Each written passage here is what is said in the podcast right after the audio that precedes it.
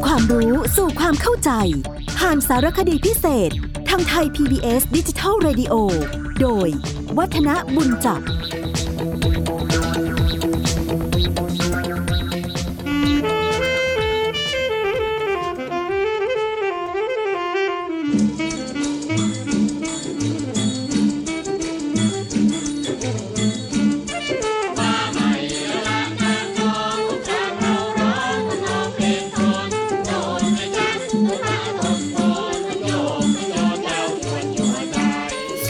ท่านผู้ฟังครับ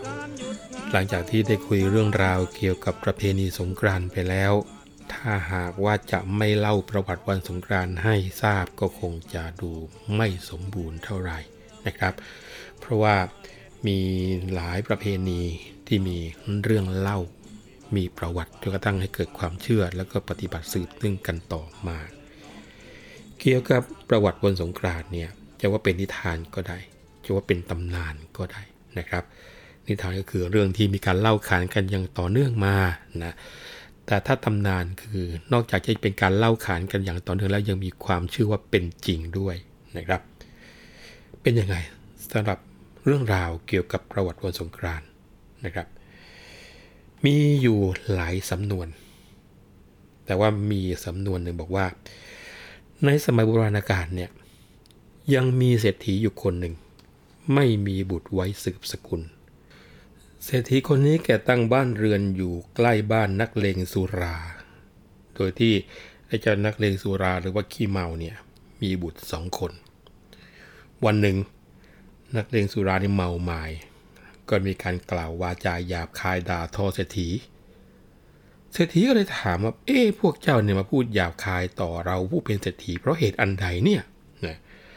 ไอ้เจ้านักเลงสุราก็เยาะเย้ยบอกว่า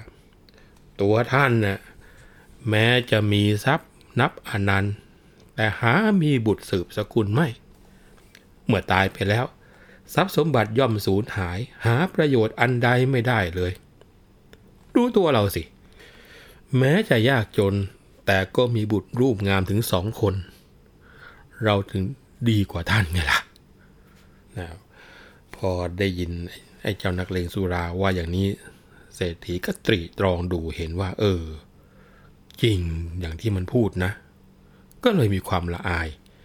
คิดอยากจะได้บุตรเอาไว้สืบสกุลบ้างก็เลยไปบวงสรวงต่อพระอาทิตย์แล้วก็พระจันทร์ตั้งอธิษฐานขอบุตรถึงสามปีแต่สามปีผ่านไปก็ไม่ได้สมปรารถนาอะไรจนกระทั่งปีหนึ่งเมื่อถึงฤดูคิมหันจิตตมาศก็คือเดือนสี่คนทั้งหลายมีการเล่นรื่นเริงกันทั่วชมพูทวีปเศรษฐีก็เลยพาบริวารไปยังต้นไทรริมน้ำเอาข้าวสารล้างน้ำเจ็ดครั้งแล้วก็หุงข้าวสารนะบูชารุกขเทวดาก็คือเทวดาที่รักษาต้นไม้ที่ต้นไทรนั่นแหละพร้อมด้วยสูปะพยัญชนะอาหารเป็นพวกแกงและกับข้าวต่างๆนะประโคมด้วยเครื่องดนตรีดุริยางค์ต่างๆแล้วก็อธิษฐานขอบุตรต่อรุกขเทวดาที่อยู่ที่ต้นไทรนั้นต่อมาธรรมบาลเทพบุตรก็จุติจากสวรรค์มาปฏิสนธิในครรภ์คือมาอยู่ในท้องของภรรยาเศรษฐีเมื่อคลอดแล้วก็ได้มีการตั้งชื่อ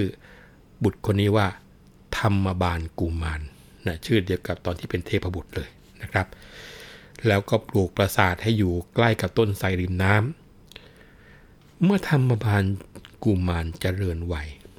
ก็ได้เรียนรู้ศิลปศาสตร์ต่างๆจนเจนจบถึงขนาดที่ว่าสามารถรู้ภาษาสัตว์ต่างๆได้ตั้งแต่อายุเจ็ดขวบและต่อมาก็ได้เป็นอาจารย์บอกมนต์แก่มนุษย์ชาวชมพูทวีปซึ่งในเวลานั้นชาวโลกนับถือมหาพรหมแล้วก็กบิลพรหมองค์หนึ่งซึ่งได้แสดงมงคลแก่มนุษย์ทั้งปวง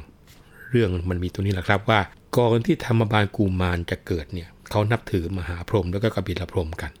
พอเท้ากบิลพรหมหรือจะเรียกชื่ออีกหนึ่งว่าเท้ามหาสงกรานต์ก็ได้นะครับทราบว่าธรรมบาลกุมารเป็นผู้ที่มีชื่อเสียงแล้วก็เป็นที่นับถือของมนุษย์ทั้งหลายรู้สึกว่ามันเสียเหลี่ยมนะมันต้องมีคนหลักหรือว่าเป็นผู้เป็นอ๋องหลักอยู่คนเดียวก็เลยลงมาพนันถามปัญหาสามข้อแล้วก็บอกว่า ปัญหาสามข้อนี้หากธรรมบาลกุมารตอบไม่ได้จะต้องตัดศีรษะของธรรมบาลกุมารมาบูชาตนแต่ในมุมกลับกันถ้าธรรมบาลกุมารตอบได้ตัวเองเนี่ยจะตัดศีรษะเพื่อเป็นเครื่องบูชาธรรมบาลกุมารด้วยเหมือนกันไม่สนใจธรรมบาลกุมารจะรับไม่รับอะไรก็แต่ถามเลยสามข้อนะซึ่งปัญหาทั้งสามข้อก็มีว่าข้อแรกเวลาเช้าราศีอยู่ที่ไหนข้อที่สองเวลาเที่ยงราศีอยู่ที่ไหนและข้อที่สามข้อสุดท้ายแล้วเวลาค่ำราศีอยู่ที่ไหนสามข้อนะครับถามเกี่ยวกับราศีหมดเลยว่าอยู่ที่ไหนเช้าอยู่ที่ไหนเที่ยงอยู่ที่ไหนค่ำอยู่ที่ไหนธรรมบาลกุมารตอนนั้นนึกไม่ออกว่าจะตอบคำถามยังไงบอกงั้นขอเวลาเจ็ดวันเพื่อคิดไตร่ตรองหาคำตอบแต่ผ่านไปหกวันก็ยังเฉลยปริศนานี้ไม่ได้ก็คิดว่าโอ้ท่าทางพรุ่งนี้เนี่ยจะต้องตายด้วยอาญาของท้าวกเบญพรหมไม่ดีเลยไม่อยากจะเป็นอย่างนี้งั้นหนีไปซุกซ่อนหาที่ก่อนตายดีกว่านะคิดดังนั้นแล้วก็รีบลงจากปราสาทไปที่แห่งหนึ่งมีต้นตาลสองต้นซึ่งมีนกอินทรีสองผัวเมียทำรังอยู่ธรรมบาลกุมารก็เข้าไปนอนอยู่ในซอกต้นตาลนั้นโดยคิดว่าขออยู่ตรงนี้ดีกว่านะครับแล้วก็บังเอิญได้ยินเสียงนกอินทรีสองผัวเมียเนี่ยคุยกันในเรื่องที่เกี่ยวกับตัวเองคือนางนกอินทรีก็ถามสามีบอกว่าเออพี่พรุ่งนี้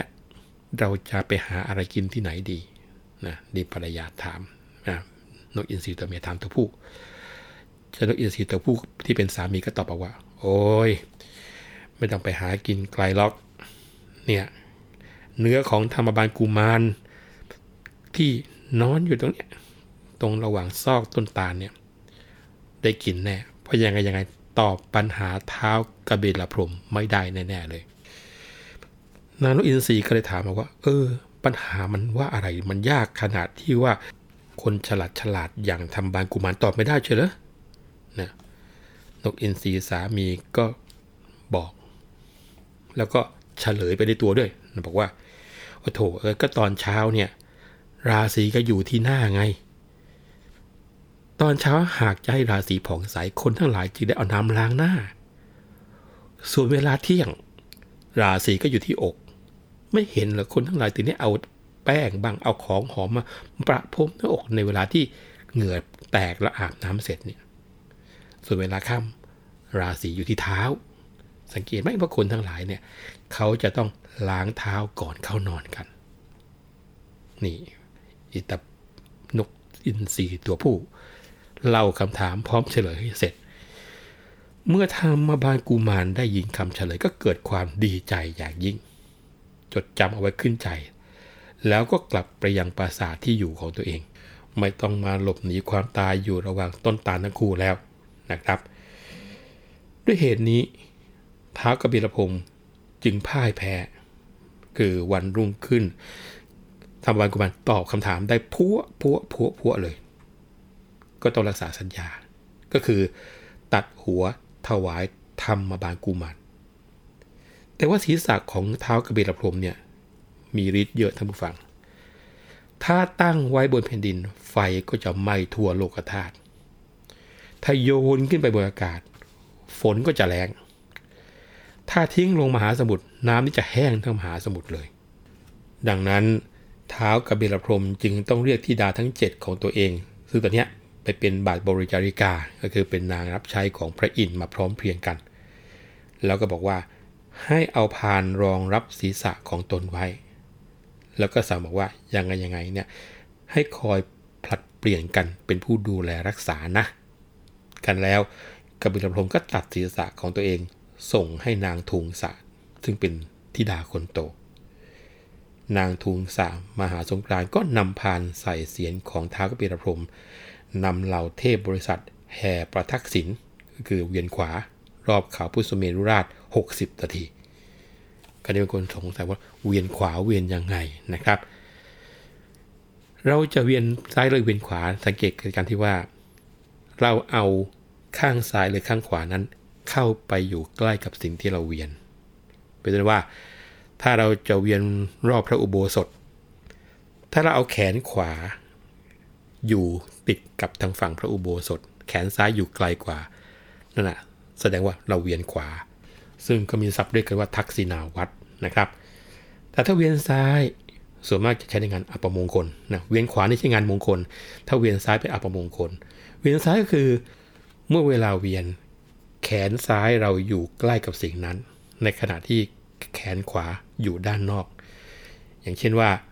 มีการนำเอาศพไปเวียนรอบเมนก่อนที่จะทำการเผานะครับนี่ก็จะเอาแขนซ้ายอยู่ใกล้ก็คือเวียนซ้ายนะอันนี้เรียกว่าอุตตราวัตรจะแตกต่างกับทักษิณาวัตรนะทักษิณาวัตรเวียนขวาอุตตราวัตรเวียนซ้ายนะครับคราวนี้หลังจากที่เรียกว่าลูกสาวคนแรกมารับหน้าที่คือนางทุงสามหาสงกรานต์เนี่ยเวียนขวารอบพระสุเมรุหกสิบนาทีแล้วก็อัญเชิญศีลของกบิลพรหมเนี่ยเข้าไปประดิษฐานในมณฑลถ้ำคันธุลีไกลลาศกระทำการบูชาด้วยเครื่องทิพย์ต่างๆนะพระวิสุกรรมก็ถือว่าเป็นช่างของสวรรค์นี่แหละก็เนรมิตโรงทำด้วยแก้วเจ็ดประการชื่อว่าภักขวดีให้เป็นที่ชุมนุมเทวดาเทวดาทั้งปวงก็นำเอาเถาชมูนาฏซึ่งตัวเนี้ยมีแต่บันทึกเอาไว้นะครับแต่ไม่ทราบว่าเป็นเถาอะไรนะรู้แต่ว่าน่าจะเป็นเถาไม้ที่ใช้หมักสำหรับทำน้ำโสมหรือสุรานี่คือเขาสันนิษฐานกันเอาไว้นะครับแล้วก็เอามาล้างในสระอโนดาตเจ็ดครั้งแล้วก็แจกกันสังเวยทุกองค์เมื่อครบกำหนดหนึ่งปีธิดาของท้าวกเวฬพรหมก็จะทำการแห่พระเศียรของผู้เป็นบิดาเนี่ยประทักษิณรอบเขาพระสุเมรุอย่างเงี้ยทำทุกปีทุกปีนะแล้วก็นำกลับไปที่เทวโลกคราวนี้ใครจะต้องรับหน้าที่ก็ขึ้นอยู่กับว่าวันมหาสงกรานต์ตรงกับวันอะไรถ้ามหาสงกรานต์ตรงกับวันอาทิตย์นางทุงสะเทวีก็มารับหน้าที่เป็นนางสงกรานต์ถ้าตรงกับวันจันทร์ก็เป็นหน้าที่ของนางโคราคเทวีและถ้าเป็นวันอังคารก็เป็นหน้าที่ของนางรากสสะเทวีหรือนางรากสดเทวีถ้ามหาสงกรานต์ตรงกับวันพุธก็เป็นหน้าที่ของนางมันทาเทวีและถ้ามหาสงกรานต์ตรงกับวันพฤหัสบดีก็เป็นหน้าที่ของลูกสาวที่ชื่อว่านางกิรินีเทวีและถ้าเป็นวันศุกร์ก็นางกิมิทาเทวีและถ้าสงกรานต์ตรงกับวันเสาร์ก็เป็นหน้าที่ของนางมโหธรเทวี